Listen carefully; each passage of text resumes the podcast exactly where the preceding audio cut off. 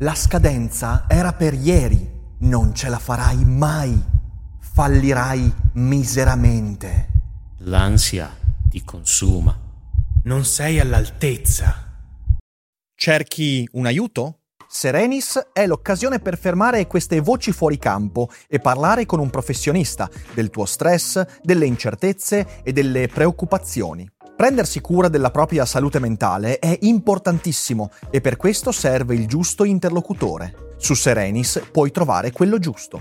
Serenis è una piattaforma per il benessere mentale e una tech company che rispetta l'autonomia dei terapeuti e adotta un approccio serio ed empatico verso le tue necessità. Sei uno studente incerto, un professionista vittima di grande stress o una persona che fa fatica a costruire buone relazioni? La filosofia ti può dare un aiuto, ma Serenis è il compagno perfetto. E se usi il codice che trovi in descrizione, potrai iniziare il percorso oggi a un prezzo convenzionato.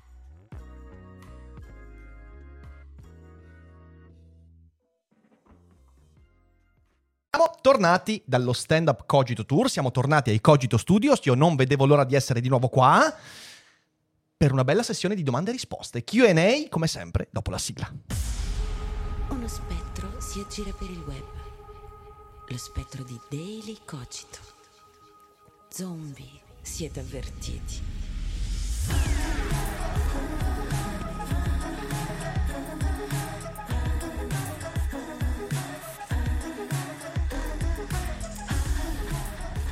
Bentrovati e bentrovate qui su Daily Cogito, di nuovo dai Cogito Studios. Sono molto contento di essere qua. Il tour è stato un trionfo e nei prossimi giorni vi racconteremo un po' di cose, retroscena, pubblicheremo sui social, però veramente voglio esprimervi tutta, tutto, tutto l'amore che sento per questa community che si è riversata a teatro, ha partecipato, è venuta, ci ha salutati, eh, ha ascoltato, ha fatto domande. Che bello, è sempre bellissimo fare questi, queste, queste, iniziative. Come sempre io lo ribadisco, eh, per quanto io adori fare questo lavoro online, per me l'online è sempre un modo ulteriore per arrivare a voi e incontrarvi, perché, perché l'energia che c'è è veramente fantastica. Quindi ringrazio tutti quelli che ci sono stati alle sei date, è stato un bel tour de force, però ci ha dato tanto e nei prossimi giorni vi racconteremo qualche retroscena, qualcosa di bello. Seguite quindi le nostre live perché anche nei pre e post live magari riusciamo a darvi qualche qualche, qualche testimonianza di quanto è stato folle questa, questa corsa, che però mm, ci ha arricchiti moltissimo. Quindi grazie, grazie, grazie. Il prossimo tour sarà in autunno, quindi stiamo già iniziando a pensarlo e prepararlo perché vogliamo che questo diventi un appuntamento eh, da proporre due o tre volte all'anno perché è veramente, veramente bello. E poi vi ricordo anche che su dailycogito.com trovate eh, tutti quanti, eh, tutte quante le informazioni per i prossimi eventi. A luglio abbiamo già qualche spettacolo programmato tornato a, a Venaria Reale, ehm, a, a, Novara e anche ad agosto, a settembre, insomma ci sono tante date che ci aspettano, quindi date un'occhiata al sito e non perdete i nostri appuntamenti. Ma oggi è giunto il momento di farci qualche domandina e trovare qualche rispostina. Non prima però di eh, anche ricordarvi che in questi giorni c'è una bellissima iniziativa che abbiamo lanciato con il nostro amico Gennaro Romagnoli, psicologo, perché ormai con Gennaro da anni collaboriamo, è stato qui ospite da noi tante volte eh, e visto che il connubio fra i nostri modi di pensare, eh, fra eh, gli approcci psicologici e filosofici è sempre stato molto forte, abbiamo deciso di creare questo percorso che si intitola Psicostoici, fra psicologia, e quindi la psicologia moderna con i suoi esperimenti, con le conoscenze scientifiche eh, legate anche alla neurobiologia e tutto quanto, e la filosofia antica, la saggezza stoica. Abbiamo creato questo percorso che consta di 30 video in 30 giorni, ovviamente questo è un claim, poi uno può eh, prendere anche 3 mesi di tempo, 6 mesi di tempo per vederli, però la cosa importante è che sono 30 video molto molto legati alla concretezza della pratica.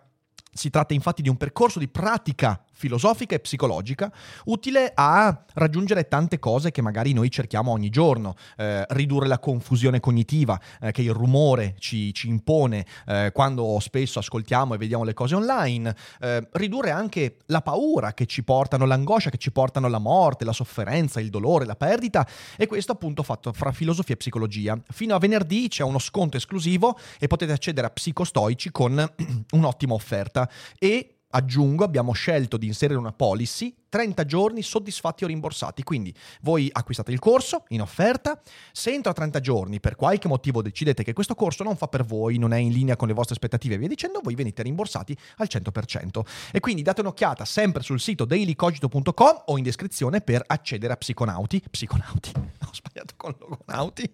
Psicostoici, ma un giorno ci sarà anche psiconauti probabilmente, quando cominceremo a fare uso di sostanze psichedeliche, ma psicostoici è in offerta fino a venerdì, quindi dateci un'occhiata. E direi che con questo è tutto e possiamo passare alla nostra sessione di domande e risposte. Come sempre io ho fatto delle domande su Telegram, oh, scusate, ma ho messo un post su Telegram e su Instagram e voi mi avete riempito di tantissime domande. Sono riuscito a raccoglierne un 5%, che veramente sono tante, ma proverò a trovare un po' di risposte. Physio Inquest mi chiede subito una cosa legata comunque a dei contenuti eh, legati a psicostoici, perché in psicostoici abbiamo parlato di elementi legati alla eh, cosiddetta tecnica ACT, ACT, che è una tecnica di psicologia di cui ho parlato anche quando ho discusso di Russ Harris eh, e in questo ACT, che è una, un approccio sicuramente Gennaro Romagnoli può dirvi molto di più a riguardo perché eh, l'ha approfondito molto molto mm, molto nella sua professione, in cosa consiste, chiede Fisio, l'accettazione e come si può mettere in pratica. Ora, il concetto di accettazione, eh, non soltanto in questa tecnica ACT, ICT, eh, ma anche in tante altre, anche in quella filosofica, è legata soprattutto all'accettazione della propria finitudine, cioè l'idea di accettare il fatto di essere fatti in un certo modo. Io ho delle caratteristiche, eh, io ho dei limiti, con quelle caratteristiche. Per esempio, io ho un certo tipo di carattere. Cosa vuol dire avere un carattere? Vuol dire avere dei limiti nell'ambito di quello che posso o non posso fare con gli altri. Se io, di mio, innatamente, ho un carattere eh, timido, è altamente probabile che io dovrò accettare il fatto di non essere adatto a fare discorsi in pubblico, a essere istrionico. Eh, oppure se io ho un carattere come il sottoscritto molto esuberante, dovrò accettare il fatto che in una discussione io non riuscirò mai a meno di martoriarmi palesemente le balle a stare calmo, tranquillo, morigerato e passivo. E via dicendo. ACT ti dice, insieme anche alla filosofia, che l'accettazione dei limiti è ciò che ti permette poi di trovare delle vie di realizzazione psicologica, lavorativa e quindi è il riconoscimento dei limiti entro cui io mi trovo. A questo è legato tantissimo eh, della, della psicologia, l'accettazione dei limiti fino all'accettazione anche della mortalità. Ed è importante oggigiorno perché viviamo un mondo che si è disfatto tantissimo dei nostri limiti. Noi vogliamo raccontarci come eterni, illimitati, fortissimi, invincibili e questo crea dei problemi non da poco nel nostro equilibrio psichico. Quindi eh, accettare questi limiti è un passo fondamentale. Di questo abbiamo parlato moltissimo proprio in psicostoici. Davide su Instagram mi chiede essere eccellente in un solo ambito oppure essere nella media ma non manchevole in nulla? Allora, evidentemente è una falsa dicotomia questa. Perché? Perché bisogna fare un po' di entrambe le cose e non sono reciprocamente autoescludenti. Cioè io posso eccellere in una cosa, anzi dovremmo riuscire ad eccellere o comunque essere molto bravi in una cosa eh, e dall'altra parte riuscire a mantenere sempre uno sguardo il più possibile d'insieme che mi permetta di capire dove collocare anche le mie conoscenze più specifiche. Se io mh, mm, dovessi ragionare in modo dicotomico con questi elementi, quindi o essere molto molto esperto in una cosa oppure avere una conoscenza generale, non capirei veramente mai nulla del mondo. Perché? Perché se sono specificatamente esperto solo in un aspetto, io non riesco mai a collocare, a dare un contesto a quell'aspetto che io sia esperto in psicologia ACT o in biologia evolutiva o in filosofia della mente, eh? se io sono eh, soltanto prono a eh, conoscere a fondo quell'aspetto, non riuscirò mai poi a collegarlo ad altro. Al tempo stesso, se io non ho niente in cui sono ben specializzato, rischio di essere quel tuttologo che in fin dei conti riesce a dire tutto di tutto, ma niente di tutto. Quindi in realtà bisogna trovare un equilibrio fra le due cose. E i migliori intellettuali, eh, mi viene in mente per esempio Christopher Hitchens oppure Richard Dawkins, sono quegli intellettuali che sono molto molto bravi in un ambito, che è quello in cui hanno studiato, e però dall'altra parte hanno una curiosità e anche un'apertura mentale che permette loro di guardare tanti ambiti della vita eh, e quindi a riuscire anche a collegare quelle loro conoscenze specifiche a un, a un, ambito più ampio. E io credo che bisogna tenere insieme queste due cose perché altrimenti, altrimenti ci disperdiamo come lacrime nella pioggia. Passiamo a qualche domanda di Telegram. Eh, c'è Lelouch che chiede quanto reputi importante la lettura ad alta voce? Nel tempo mi sono reso conto di essere l'unica persona tra quelle che conosco che legge quasi solo ad alta voce, che siano saggio o narrativa. Trovo che abbia molti vantaggi e che mi aiuti poi anche a parlare meglio. Trovo anche che ci siano dei libri in cui la lettura ad alta voce è indispensabile per riuscire ad apprezzarli appieno. Tu come la vedi? Allora, sono tante cose. Intanto io, oh, cioè nel senso, è strano leggere per la gran parte ad alta voce, perché anche è molto faticoso leggere ad alta voce, cioè nel senso è un casino.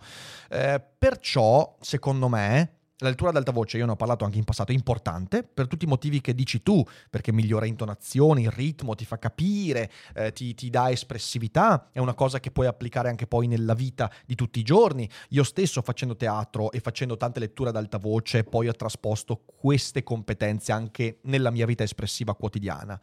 Però devo dire che ho sempre letto in gran parte, non ad alta voce, perché quando poi leggo un libro per i cavoli miei non mi metto a let- leggere ad alta voce.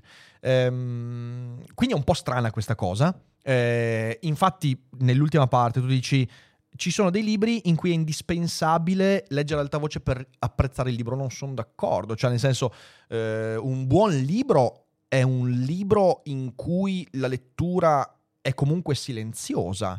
Cioè, se un libro ha bisogno di essere decantato, allora probabilmente è una sceneggiatura teatrale. Uh, però anche, per esempio, non so, gran, le grandi tragedie di Shakespeare sono bellissime da leggere anche in silenzio, perché non mi serve decantare ad alta voce. C'è la mia voce interiore che mi fa sentire l'intonazione. Quando sono abituato a leggere ad alta voce, poi riesco a trasportare tutto quell'atteggiamento anche nella mia voce mentale. Quindi non, non sono d'accordo su questo. Dall'altra parte, sì, è importante saper leggere ad alta voce. Nei miei corsi anche di teatro, public speaking che ho fatto in passato, ho sempre dato come primo compito prendi un libro che ami e leggilo ad alta voce, leggi, decanta, senti eh, il tono dei personaggi, le voci, eh, il volume, eh, capisci cosa vuol dire modulare la voce e via dicendo, ehm, però poi non consiglierei a nessuno di in gran parte leggere ad alta voce perché è anche molto stancante e aggiungiamo che quando tu leggi ad alta voce un libro è molto più difficile essere concentrati sul significato di quello che viene detto. Eh, qui bisognerebbe aprire una pagina molto molto ampia che non aprirò perché ovviamente il significato del libro dipende anche dal modo in cui è scritto e siamo d'accordo. Però per apprezzare appieno un libro magari che è anche molto complicato, soprattutto un saggio, mi dici, secondo me la lettura ad alta voce rischia di essere addirittura controproducente in alcuni casi, quindi con morigeratezza. Andrea Marino, e poi passiamo alle domande della chat dice su Telegram, quando registri una puntata di Daily Cogito, ma anche delle altre rubriche, chi è, se c'è, il tuo interlocutore immaginario? Bella domanda questa.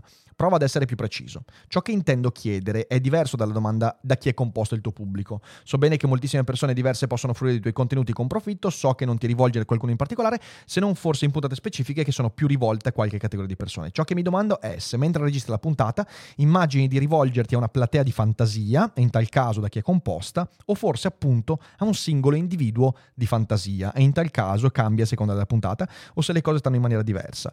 Eh, sì, in realtà le cose stanno in maniera diversa, o meglio, è un individuo di fantasia quello a cui mi rivolgo e quell'individuo è me stesso. cioè, io come criterio per scrivere le puntate ho sempre, ma in realtà anche quando scrivo una pagina, un articolo, ho sempre come criterio com'è che riterrei interessante ascoltare questo discorso com'è che riterrei interessante leggere questo ragionamento. Quindi sono sempre io l'interlocutore dei miei daily cogito, eh, dei miei iscritti e, e, questo è il metodo migliore che ho trovato anche per essere abbastanza onesto quando voglio esprimere un'idea.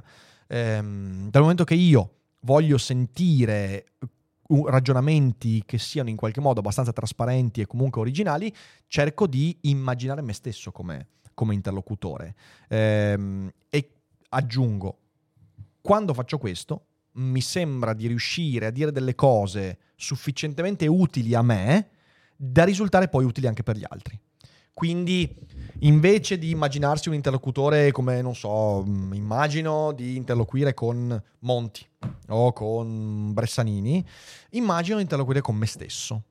E questo non è egotismo, è proprio per rendere ancora più ficcante il mio ragionamento. E l'ho trovato sempre molto utile nel corso de- di questi ultimi anni. Fede, c'è qualcosa di interessante dalla chat? Sì. Sentiamo. Allora, partiamo da questa di Michele che ti chiede in velocità un'opinione su John Steinbeck e delle sue opere. Allora, Steinbeck ha scritto dei libri molto belli e io furore, l'ho letto molto molto tempo fa, dovrei riprenderlo. Uomini e topi invece mi è capitato di rileg- rileggerlo abbastanza di recente eh, e l'ho trovato un libro... Allora... Un libro molto bello è che quella di Steinbeck, secondo me, è una letteratura molto inserita nell'epoca e nel contesto di riferimento, che è la crisi del 29, l'impoverimento dei ceti medi, eh, la creazione di una sacca di povertà molto ampia e tutta quell'America ehm, industrial rurale di cui lui tratta con tanti immigrati, tanti... Ehm, è una bella letteratura. Secondo me, però, è molto incuneata in quell'epoca e infatti il difetto che io trovo alla letteratura di Steinbeck è che non riesce mai a sfondare quel muro di, passatemi il termine, universalità che invece trovo in altri autori americani come William Faulkner, eh, De Lillo o Philip Roth, i quali pur essendo comunque molto legati al loro ambiente, al loro contesto, riescono a dare ai personaggi una dimensione che valica quella singola situazione. Cioè, mentre morivo di Faulkner, che per alcuni aspetti è un libro che assomiglia molto a Uomini e Topi per la visione antropologica, la, il sostrato tragico e tante altre cose, eh, trovo che Faulkner sia molto più eh, interessante da leggere oggi, mentre Steinbeck eh, era molto interessante da leggere negli anni 30 e 40. Mi sembra che sia così. Eh, però poi è una letteratura che apprezzo molto comunque. E ora un consiglio dal Voice Network. Ciao, sono Francesca Dean, sono un high performance coach e nel mio podcast Healthy Busy Life condivido con te riflessioni, strategie e il mindset che ti servono per arrivare al livello successivo in ogni area della tua vita, dal benessere alla produttività, dalla crescita personale a quella professionale. Cercami sulla tua piattaforma di podcast preferita. Ti aspetto. Poi c'è Massimo che dice: Post incidente degli youtuber, ho pensato che forse l'unico modo per le piattaforme di crescere realmente sia di investire nella moderazione. Secondo te quale potrebbe essere un modo per investire in questa moderazione? Eh, me lo stanno già facendo, cioè è quella la direzione, eh, solo che più che investire nella moderazione, queste piattaforme stanno dandosi sempre più una struttura per diventare degli editori. Questo l'ho detto anche qualche puntata fa, anche con Matteo Flora. Eh, in realtà è molto chiara la direzione che stanno prendendo YouTube, Facebook, Meta, anzi scusatemi, ed è quello di diventare sempre più simili a degli editori che piano piano cominceranno a incamerare regole provenienti anche dalla politica e che quindi regolamenteranno i contenuti a monte. Eh, ovviamente questo io come ho detto anche in passato, lo ribadisco, cambierà radicalmente internet. Cioè internet non sarà mai più la stessa cosa quando queste entità saranno molto più simili ad editori che non a piattaforme. Eh, perché quando YouTube sarà più editore che piattaforma, eh, i contenuti pubblicati avranno una selezione a priori, anche contenutistica, che renderà molto meno possibile il ormai leggendario broadcast yourself. Credo che su YouTube tu potrai sempre pubblicare i tuoi contenuti, ma ci saranno livelli diversi. Ci sarà il livello YouTube base in cui tu pubblichi eh, il video del tuo matrimonio da far vedere ai tuoi amici e da tenere come ricordo, però quella roba non riuscirai mai a farla arrivare al grande pubblico, eh, oppure i prediciottesimi che per fortuna non arriveranno mai più al grande pubblico. Eh. E, ehm, e, poi avrai invece la YouTube più istituzionalizzata, in cui avrai eh, dei canali verificati con contenuti passati sotto comunque un certo tipo di vaglio editoriale, che si spera non sarà mai troppo forte, ma comunque sarà più forte di quello di oggi. E, e quindi ci avrai questi due livelli. E la stessa cosa succederà in tutte le altre piattaforme. E per me è, è, molto chiaro che questo succederà. E il problema non è se succederà, ma è quando succederà. E il quando sicuramente entro questo decennio, quindi sicuramente entro il 2030, potrebbe essere molto più veloce di quanto immaginiamo. Anche accelerato da questi fatti di cronaca. Cioè, quindi non, non fatico a pensare che a un certo punto YouTube comincerà a dire: eh sì, cioè tutti i contenuti che eh, vengono prodotti in modo un po' incosciente, come eh, non so, mh, pubblicare video in cui io mi mangio delle, eh, de- de- de- dei dei detersivi delle lavastoviglie, visto che succedeva su TikTok, ecco quel contenuto magari noi non lo spingiamo con l'algoritmo. Ehm, questo è quello che succederà. Questo significa anche moderazione, ma è una cosa un po' più ampia rispetto alla moderazione. Tra l'altro volevo fare i complimenti a Massimo per la scelta dei termini come investire in una domanda del genere. Complimenti. Oh no! Too soon. Tu soon. Uh, sono indeciso fra due. Facciamo questa di uh, VNX che dice: Ho visto un video di Uesa che motivava il perché un Dostoevsky sarà comunque superiore ad autori come Tolkien, citando anche i stereotipi delle sue opere. Da amante di entrambi, tu che cosa pensi di una posizione del genere? Ah, Penso che sia sempre molto delicato parlare di superiorità o inferiorità di autori così distanti, cioè nel senso mi sembra che siano due autori imparagonabili da ogni punto di vista, perché hanno visioni antropologiche diverse, perché sono di epoche diverse, di culture diverse, quindi non so dirti se l'uno sarà superiore all'altro. Quello che posso dirti è che per come l'ultimo secolo si è dipanato, i ragionamenti di Dostoevsky possono arrivare più facilmente a un più vasto pubblico. Perché? Non perché Dostoevsky sia pop, ma perché l'afflato tragico e, molto profondo dell'animo umano nei libri di Dostoevsky trovano molto più, diciamo così, eh, mo- molta più molta più concretezza rispetto ad altri libri come per esempio quelli di Tolkien. Eh, ciò significa che Tolkien non potrebbe diventare influente quanto Dostoevsky, a parte che bisognerebbe eh, effettivamente valutare e, e- misurare questa cosa, non è, non è detto, bisogna sempre capire cosa vuol dire più popolare o meno. Cosa sta succedendo? Scusate. C'è Fede che sta ridendo. È entrato, è, è entrato Alessandro Del Concini e ha detto Ciao Rick, che consigli daresti a chi volesse raggiungere il livello daddy nel lucro dubaino? Scrivimi il numero di tua madre. Bravissimo. Eh, detto questo, detto grazie Detto per questo. l'interruzione, carissimo ADC. Eh, dicevo, ehm, bisognerebbe capire cosa vuol dire misurare la popolarità o la grandezza di un autore. Però veramente se uno mi chiedesse è più grande Dostoevsky o Tolkien? Faccio fatica perché sono due autori veramente imparagonabili. Quello che posso dire io personalmente è che per esempio da Tolkien sono rimasto molto più impressionato in giovanissima età e credo che abbia avuto un impatto molto forte sulla mia formazione, quando invece Dostoevsky l'ho incontrato comunque che ero al liceo inoltrato, è stata una lettura importantissima, lo sapete perché ho fatto anche la monografica anche su di lui, però sul mio animo, sulla mia visione del mondo, credo che Tolkien abbia avuto un impatto più determinante. È migliore, è peggiore? Non lo so, sinceramente. La letteratura poi è sempre come la usi. Eh, e la domanda che uno dovrebbe farsi è: riesco a usare di più Dostoevsky o Tolkien? E questo, secondo me, de- ne denota l'eventuale grandezza, che però è comunque molto soggettiva. Passo a delle domande di Instagram. Allora, c'è la domanda di Jessica che mi fa una domanda veramente complicata, che è voglio una relazione, ma non appena sembra iniziare io faccio di tutto per rovinarla. Che problemi ho? Allora, intanto io eliminerei quest'ultima parte. Che problemi ho? Anche perché io ho visto la tua foto, probabilmente sei una persona giovane e quindi eh, sei alle prime armi, diciamo così, con le relazioni. Eh, allora, intanto, secondo me, una delle cose, eh, lo dico da persona che di relazioni ne ha rovinate in passato, è io nella mia esperienza ho sempre visto che la relazione viene rovinata quando la paura di perdere quella relazione valica la voglia di approfondirla. Perché accade questo? Accade questo secondo me perché, eh, perché siamo insicuri di noi stessi, cioè nel senso tu eh, stringi un'amicizia una relazione d'amore e via dicendo, eh, ti sembra che quella roba sia la fortuna più incredibile del mondo, ti sembra che non avrai altre opportunità e questo diventa un circolo vizioso perché tu pensi, questa è l'unica possibilità che ho, eh, a questa persona tengo, e, e- e tutto ciò ti porta ad avere una paura fottuta di perderla quella relazione. E quindi ecco dove si entra nel circolo vizioso.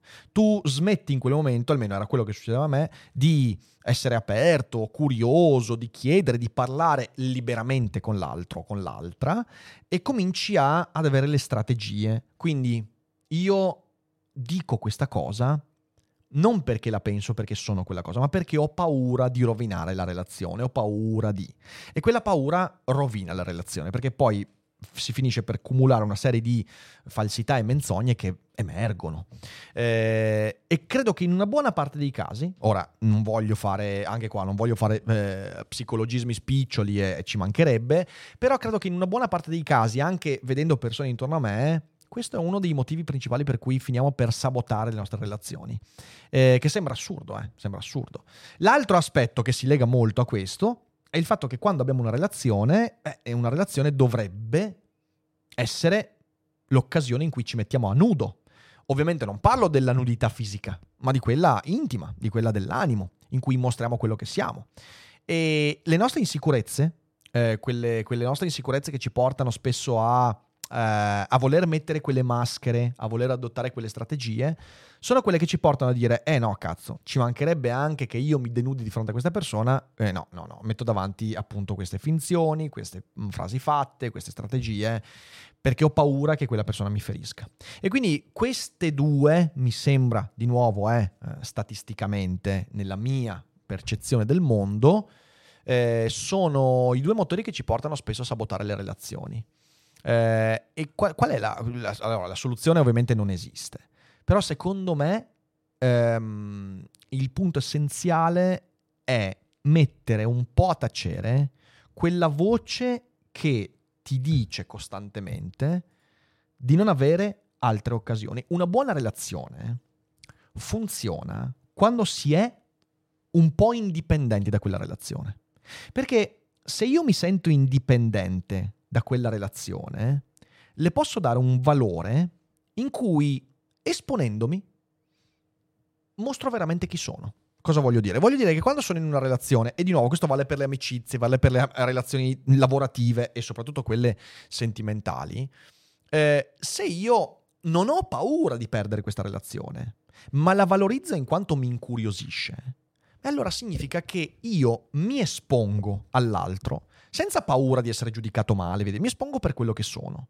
E se mi espongo per quello che sono e l'altro non mi accetta, se io sono abbastanza indipendente emotivamente da questa relazione, potrò accettare anche il fatto che magari non siamo fatti l'uno per l'altro. Accade questa cosa qua e ci mancherebbe, le incompatibilità esistono. Ma se dall'incompatibilità io ne traggo una mortificazione mia personale, allora sarò sempre dipendente dalle relazioni. E per assurdo questo mi porta alla conclusione molto contorta, ma in realtà secondo me molto reale, secondo cui le relazioni che sabotiamo sono quelle in cui finiamo per dipendere in modo distorto. Cioè sabotiamo quelle relazioni a cui teniamo, ma che abbiamo paura di perdere e avendo paura di perderle non ci mostriamo per quello che siamo. Ho fatto un casino, ma questo è uno dei motivi per l'autosabotaggio delle relazioni, secondo me. Poi di nuovo bisognerebbe calare sulla realtà questo, fare un sacco di esempi e magari non è il tuo caso Jessica, eh? ma io non conoscendoti posso soltanto dirti quello che è stata la mia esperienza. Io ho cominciato ad avere relazioni serie quando ho smesso di chiedermi cos'è che vuole l'altra persona da me, cos'è che vuole che io sia. E ho cominciato ad essere quello che sono, un po' stronzo, un po' divertente, un po' cervellotico, senza paura che queste cose eh, significassero rifiuto. Ecco, la, mettiamo da parte la paura del rifiuto, almeno un po'. Scommettiamo un po' sul fatto che mostrandoci per quello che siamo, daremo dei segnali interessanti per chi potrà trovare compatibilità con noi. E allora lì magari smettiamo di autosabotarci. Bonnie mi chiede, hai mai provato a dare una definizione tua, concisa e completa di cosa è l'arte? Ci ho provato, ma non l'ho mai trovata. Eh, ho trovato una definizione che poi non è concisa e forse non è completa, dell'esperienza artistica. E, e c'è una differenza importante. L'arte è una parola troppo pesante, perché arte significa l'oggetto artistico, e quindi significa per esempio capire se un videogioco è o non è arte. Io questo non te lo so dire. Non te lo so dire perché, perché secondo me la parola arte è una parola troppo vasta. Ho capito nel tempo cosa posso definire come esperienza artistica, quindi dal lato mio di fruitore. Un'esperienza artistica per me è, un'esperie- è un'esperienza estetica, talmente forte che porta un connotato etico che mi impedisce di tornare allo stato in cui ero prima. Questa è una definizione di esperienza artistica, cioè è un'esperienza estetica, un'esperienza quindi che ha a che fare con film, serie tv, videogiochi, esperienza eh, visiva, sensoriale, quindi estetica, che pur magari non eh, stando nell'intenzione dell'autore, porta a un'esperienza etica, quindi quell'esperienza estetica mi porta a un cambiamento etico, ovvero interiore, nella considerazione di cose bene e cose male, e che mi impedisce di tornare indietro, quindi non posso più tornare allo stato precedente. Questa è un'esperienza artistica per me. Quindi un'esperienza estetica che per esempio mi insegna qualcosa di profondo su di me. E quando lo apprendo, anche se non mi piace, non posso più tornare indietro. Questa è l'esperienza artistica. Eh, Fede sta scrivendo in chat, quindi un incidente in scooter è un'esperienza artistica. Cazzo, mi stai Vai- leggendo, vai, vaffanculo. vai a cagare, Fede. Vai a cagare, Fede. No, perché l'incidente in scooter, in scooter non è un'esperienza estetica. Ah, sì che lo è. Non è un'esperienza estetica. Lo Magari è- ti fai il... che lo, è, so... lo è se, se la vedi. Ah, Ma non se lo fai. Tu vai a, vai a parlare con qualcuno che ha fatto un incidente in scooter e chiedegli: È stata un'esperienza però se estetica. ti viene un campo di girasoli sulla coscia, a forza di strusciarlo sull'asfalto, Io secondo me è un'esperienza. Ok, ho chiuso il microfono di Fede, siamo a posto così. Ehm, passiamo a Quindi. un paio di domande della chat. Dicevo, Vai. allora facciamo questo dispaperatore che dice, caro Rick, Mm. secondo te qual è il limite fra stoicismo e repressione delle proprie pulsioni? Ma che lo stoicismo non è per niente una repressione. Eh, stoicismo non è atarassia. Anzi, stoicismo è corrispondere alla propria natura, ovvero capire attraverso la pratica filosofica come sei fatto veramente. Stoicismo è il contrario della repressione. Stoicismo è mettere a frutto quello che tu già sei. E quindi è proprio il contrario. Eh, certo, uno stoicismo vissuto in modo distorto diventa una tarassia, quindi un sopporto tutto e quindi reprimo tutto, ma non è quello lo stoicismo. Anzi, eh, dovrebbe essere proprio l'esatto opposto. Ehm, quindi, quindi sì, se leggi Sene- leggendo Seneca questo è molto molto molto chiaro. Poi facciamo questa di Vito che dice mi capita ormai da troppo tempo di credere fermamente nelle mie idee e nei miei progetti, ma continuo a seguire quelli che, o almeno quelli degli altri sbagli- sbagliati o giusti che siano. Secondo te perché? Continui a seguire gli altri, i, i progetti degli altri, che siano giusti o sbagliati. Sì, esatto. Allora, ci, ci sarebbe sempre la domanda. Ci sarebbe sempre la domanda da fare quanti anni hai. Eh, ragazzi, se hai 18 anni è normalissimo che sia così. Eh, perché? Perché a 18 anni tu ti trovi a dover emulare, imitare, eh, cercare quello che gli altri fanno e ci mancherebbe. Eh, se hai 40 anni, magari mh, due domande bisogna farsele. Eh, perché?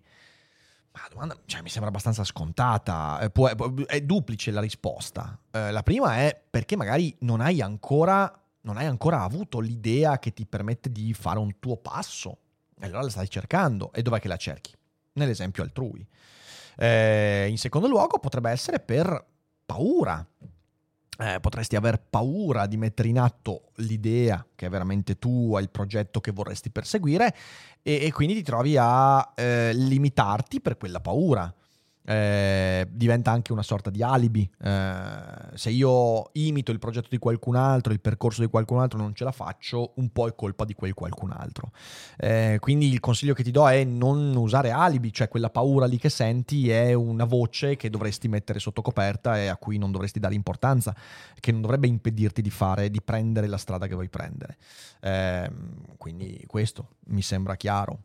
Stefano Cazzaro in, eh, su Telegram scrive: Premetto che sono molto soddisfatto della mia vita. Ho una moglie che amo e che mi ama, un lavoro che mi piace, una famiglia che mi supporta, ma c'è una parte della mia esistenza che non mi soddisfa, quella della vita sociale e culturale.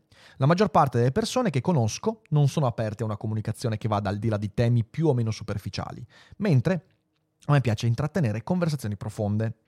Inoltre nel posto in cui vivo, un paese in provincia di Treviso, non ci sono attività più stimolanti dell'aperitivo dell'evento sul centenario della Grande Guerra, mentre io trovo interessanti presentazioni di libri e talk su temi contemporanei. Ti sei mai trovato in una situazione come la mia? Come mi consiglieresti di approcciarmici?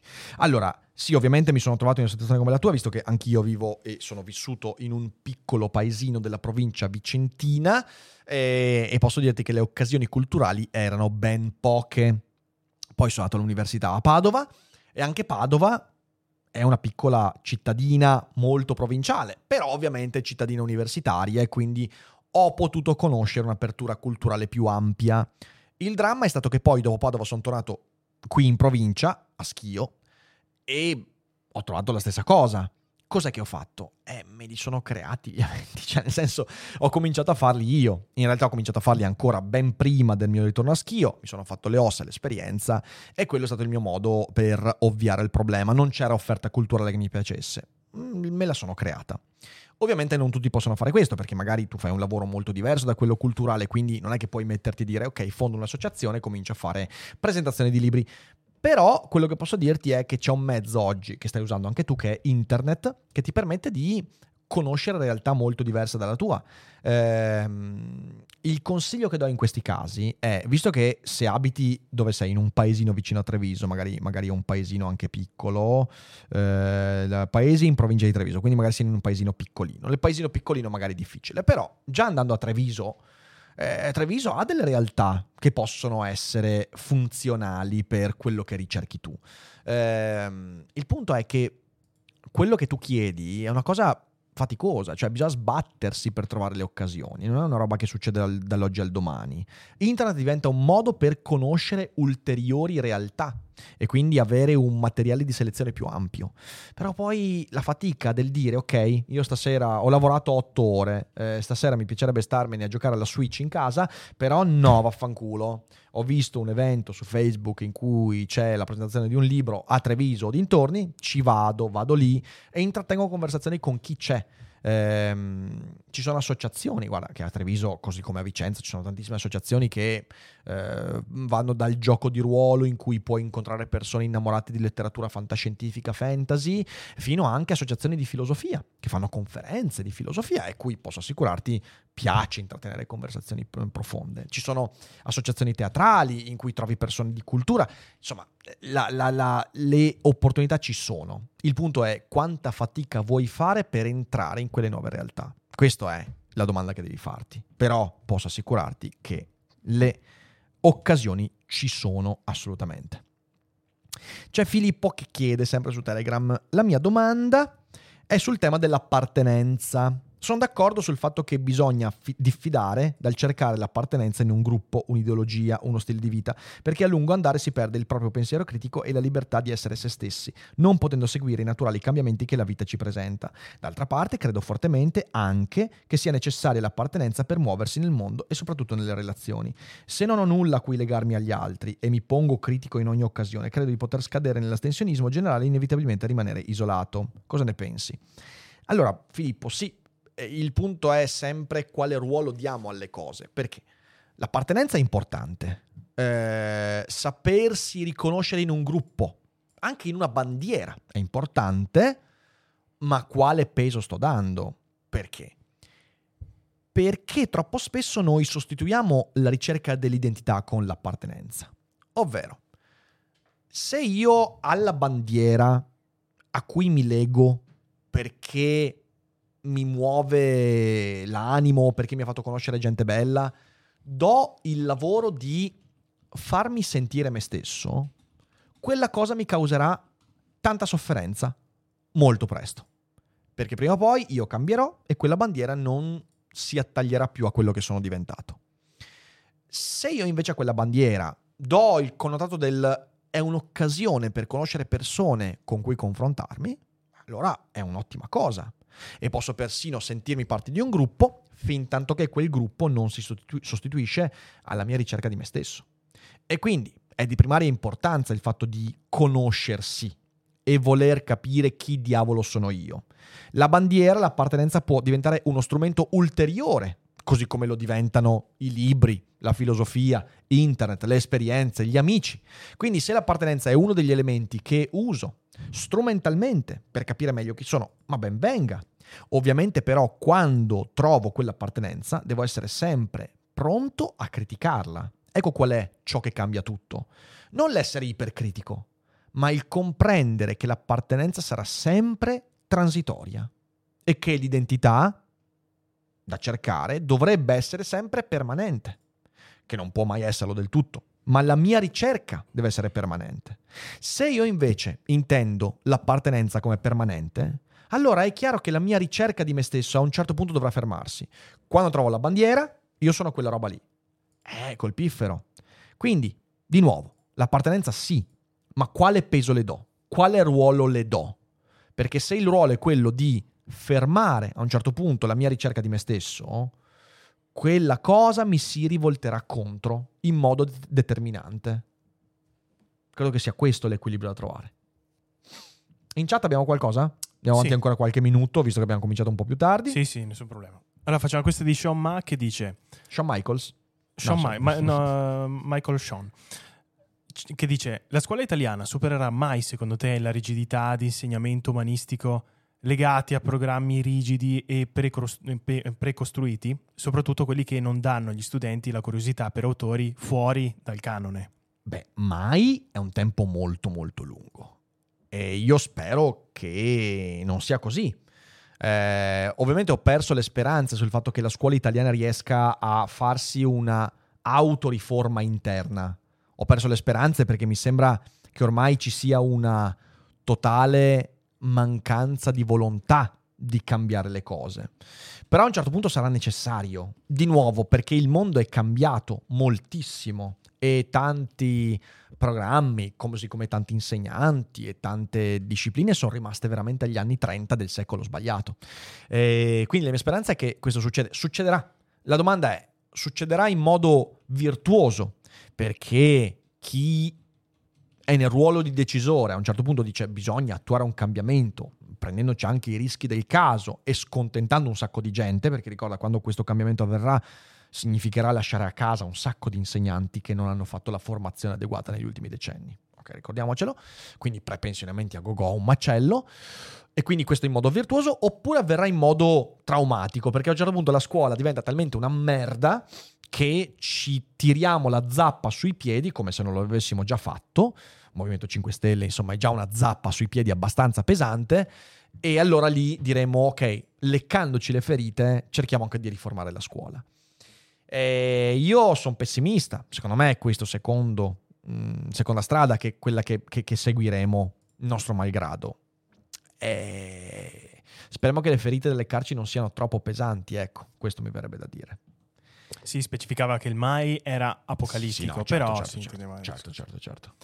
Facciamo questa di Irina, che scusate, però mi fa ridere come inizia, perché dice: Buonasera, avrei bisogno di un consiglio. Sembra che sia entrata da intimissimi, non so. Ottimo.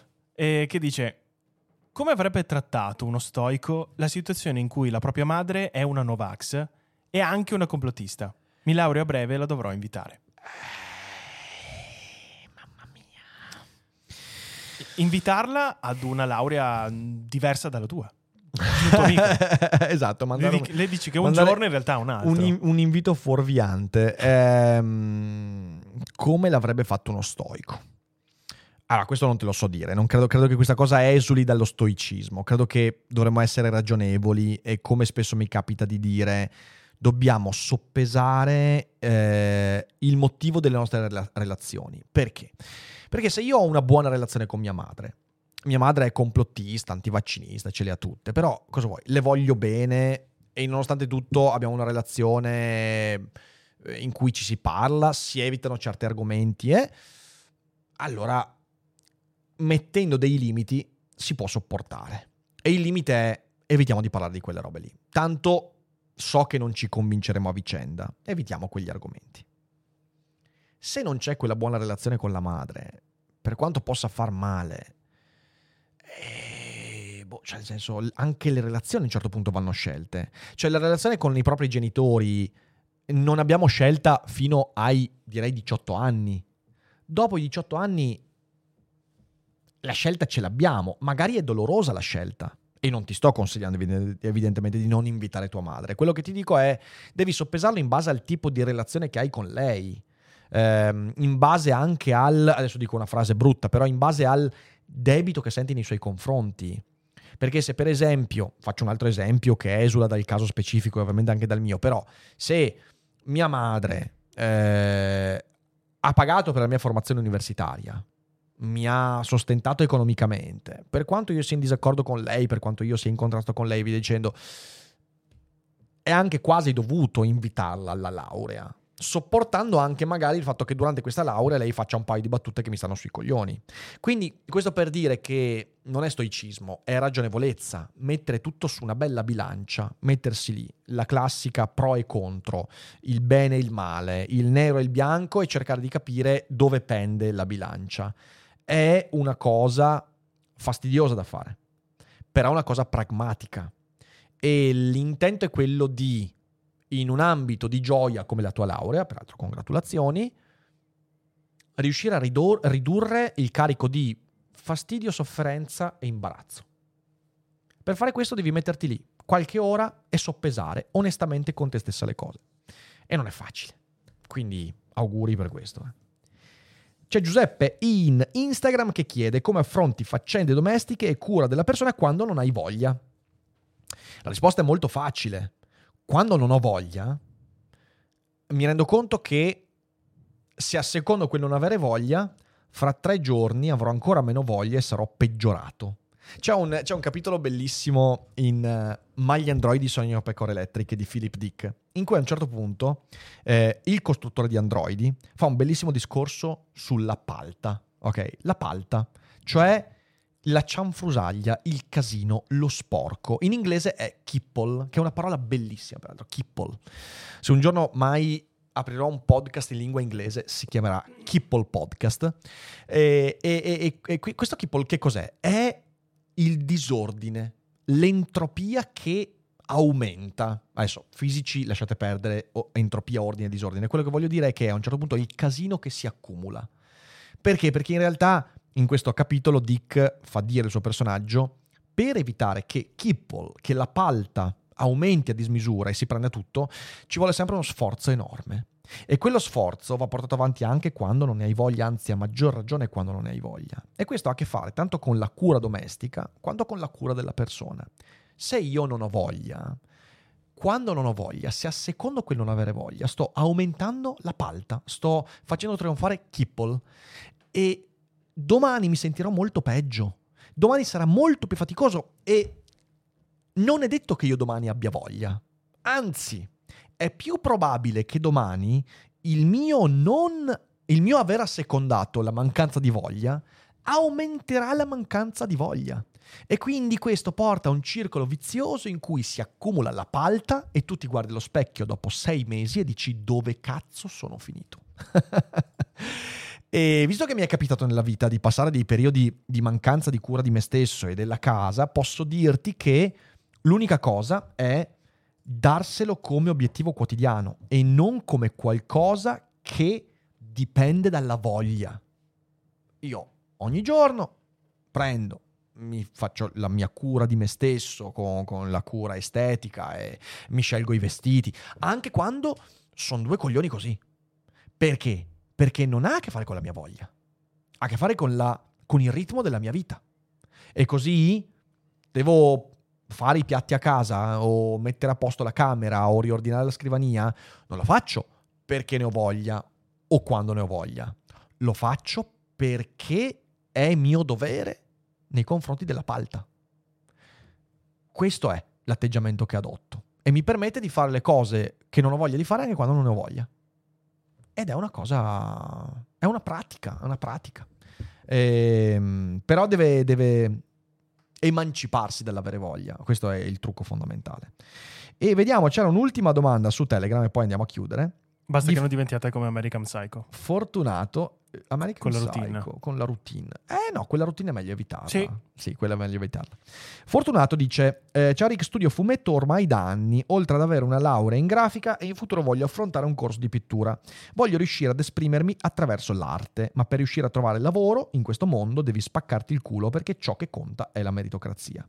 Quindi giornalmente punto a migliorare le mie abilità, solo che non è sempre facile. Non ho sempre quella voglia di farmi 5-6 ore al giorno sul disegno, o meglio sì, ma ogni volta che mi ci metto dopo una o due ore mi distraggo e perdo quella motivazione. Come posso fare a trasformare la motivazione mentale in qualcosa di concreto? Beh, eh, anche qua meriterebbe ore e ore di approfondimento. Ehm, ci sono tanti modi. Allora, prima- la, la prima cosa è come mai non hai quella voglia? Io conosco illustratori professionisti, abbiamo avuto anche qua in studio, e l'argomento è emerso. E il punto è che quando io facevo la domanda, ma come, come riuscivi a stare 7-8 ore al giorno su quell'illustrazione prima di sapere che avresti avuto un editore, prima di avere successo e via dicendo, quello che mi si diceva era perché, perché sentivo di volerlo fare, di doverlo fare. Perché sentivo che senza quella roba non avrei mai trovato poi un editore, non avrei mai creato un- eh, quello- quel, eh, quel mestiere. La stessa cosa si può fare non solo dell'illustrazione, ma dei libri. Eh, io quando ho scritto i miei primi libri, eh, io ci passavo ore e ore senza sapere se poi qualcuno me l'avrebbe pubblicato. Perché lo facevo? Perché volevo che qualcuno mi pubblicasse. E sapevo che non ci sarei mai arrivato se non avessi scritto quelle 6-7 ore al giorno, quando ancora non avevo nessuna garanzia. Quindi, prima cosa, come mai non senti quella spinta? Perché questo potrebbe anche essere un segnale, potrebbe essere che magari quello non è la tua strada. Vuoi sapere se è la tua strada? Eh, devi per qualche anno metterti quelle 5-6 ore al giorno. Non si scappa. Vuoi che questo diventi una professione? Non ci sono scorciatoie. Quindi, provaci. Se dopo tre mesi vedi che proprio non ce la fai e ti imbruttisci e ti ammazza, eh, forse quella non è la tua strada. E ci sta, eh, ci sta. È come qualcuno che vuole avviare un canale YouTube. Se tu non vuoi sbatterti i primi mesi per star lì e rispondere a tutti i commenti, e dedicare ore e ore al canale per approfondire, conoscere, migliorarti, senza la garanzia di aver successo, magari anche perché quella vita lì non fa per te. E quindi ci può stare. Se invece vedi che quella roba ce la fai, allora lì hai la strada per tentare veramente. Accanto a questo ci sono un sacco di micro tecniche. Una su queste è quella del nudging, cioè delle spinte gentili. Ad esempio, una buona cosa da fare per un illustratore oggigiorno è mettersi a lavorare quelle 5, 6, 7 ore al giorno per arrivare poi a scrivere il proprio graphic novel e quello che c'è. Avere una pagina Instagram, un canale YouTube in cui pubblicare cosette più piccole. Perché? Perché l'avere magari l'approvazione, i complimenti di un pubblico che inizia a conoscere il tuo lavoro può essere un'ottima spinta per farti coraggio e sopportare quelle 5-6 ore al giorno in cui ancora non vedi il risultato. Ovviamente questo, capiamoci, significa fare del lavoro in più, quindi comunque significa aumentare il carico di lavoro, però magari quel carico di lavoro in più ti porta anche quella soddisfazione in più che ti dà l'energia e il carburante per perseguire quella cosa. Ci sarebbero tante altre cose da dire, però questo è il consiglio che ti do io. È molto difficile. Eh, in tutto questo, anche qui, non legarti alla voglia. Se tu disegni 5-6 ore al giorno, se ne hai voglia, e quando non ne hai voglia non lo fai, non andrai da nessuna parte. Deve diventare una disciplina. Se vuoi che quella cosa diventi il tuo lavoro, devi disegnare 5-6 ore al giorno perché devi farlo, non perché ne hai voglia. E questa trasformazione ti permette poi di arrivare a produrre quel materiale ampliare le tue competenze e la tua bravura in maniera da poi raggiungere il traguardo che ti dai. Però non si scappa da quella roba lì. Non puoi legarti al alla luna, non puoi legarti al saliscendi emotivo, non puoi legarti all'aver voglia o meno. Quello è l'errore che qualsiasi creativo fa. Eh, se vuoi che questo diventi un lavoro, devi farlo anche quando non ne hai voglia, come qualsiasi lavoro, perché è uno sbattimento. E basta, e basta. Io direi che, che con questo ci siamo.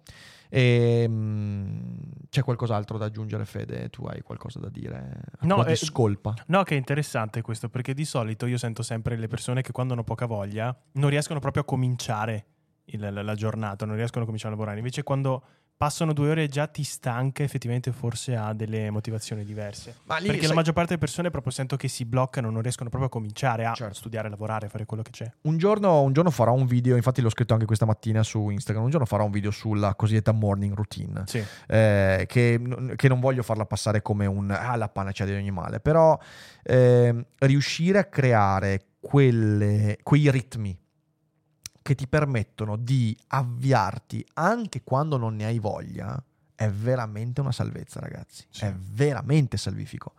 E quindi un giorno lo faccio. Sì, sì. E vale per tutto. costruire dei meccanismi che ti spingono a fare ciò che devi anche quando non ne hai voglia. Perché la voglia poi ti viene facendo. È lì c'è, è, è lì la strada. Ci vuole disciplina per questo, ci vuole disciplina ragazzi. Ci vuole disciplina. E la disciplina la si costruisce quando è una scommessa quando non c'è nessuna garanzia. È lì che costruisce la disciplina. Perché tutti aspettiamo di costruire la disciplina quando aspett- aspettiamo di costruirla quando avremo delle garanzie. No, la disciplina si costruisce proprio perché non c'è garanzia. E quella è la cosa veramente complicata. E basta, diciamo che eh, con questo possiamo chiudere. Allora, la settimana continua così. Noi domani ci rivediamo alle 18 con una puntata molto importante di Daily Cogito. Poi venerdì abbiamo il Duferable Dream alle 19 in realtà, eh, quindi un'oretta dopo. Eh, sabato facciamo un po' di Cogito in Cile. Magari sabato vi raccontiamo un po' di cose del tour. Io mi scarico anche qualche video Sì. e magari ce lo vediamo insieme, qualche video di, di retroscena e via dicendo, ci sono cose divertenti. e, e poi domenica sera alle 21 special cogito su I viaggi di Gulliver, Olè. che non vedo l'ora perché insomma sì, è un libro di cui vi ho parlato tante volte ma non ne ho mai parlato in modo preciso e sarà una grande, grande cogitata. Eh, io vi ringrazio tanto per eh, tutto, per gli abbonamenti, grazie a Ilaria, Linda, Volpe di Rete, Andrea, Michele, grazie mille per tutti per gli abbonamenti. Eh, mi raccomando, date un'occhiata a Psicostoici perché è una bella opportunità. Eh, tante cose che ho detto questa sera eh, e in questa puntata comunque lì le trovate ben sviscerate, sviluppate anche con Gennaro Romagnoli, quindi troverete un sacco di spunti e noi ci rivediamo molto presto. Buona serata e alla prossima. Ciao. Ehm, E c'è la sigla. sì, vedo che... È vero. Eh, oh, oh, è il tour, mi ha mandato fuori. Ah, Cioè, giusto. È il tour, è il Certo, tour, certo. è il tour. È il tour!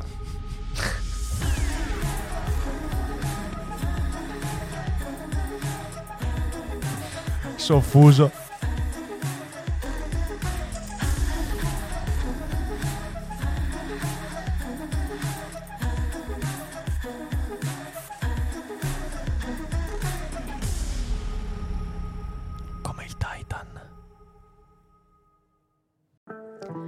Il fitness è una passione, uno stile di vita, ma soprattutto un modo per prenderci cura di noi stessi. Io sono Virginia Gambardella, divulgatrice in ambito benessere. Virgin Active Talks è il primo podcast di allenamento che non parla di allenamento, ma di tutti quei fattori che lo possono influenzare. Segui il podcast per scoprire come vivere al meglio il tuo benessere.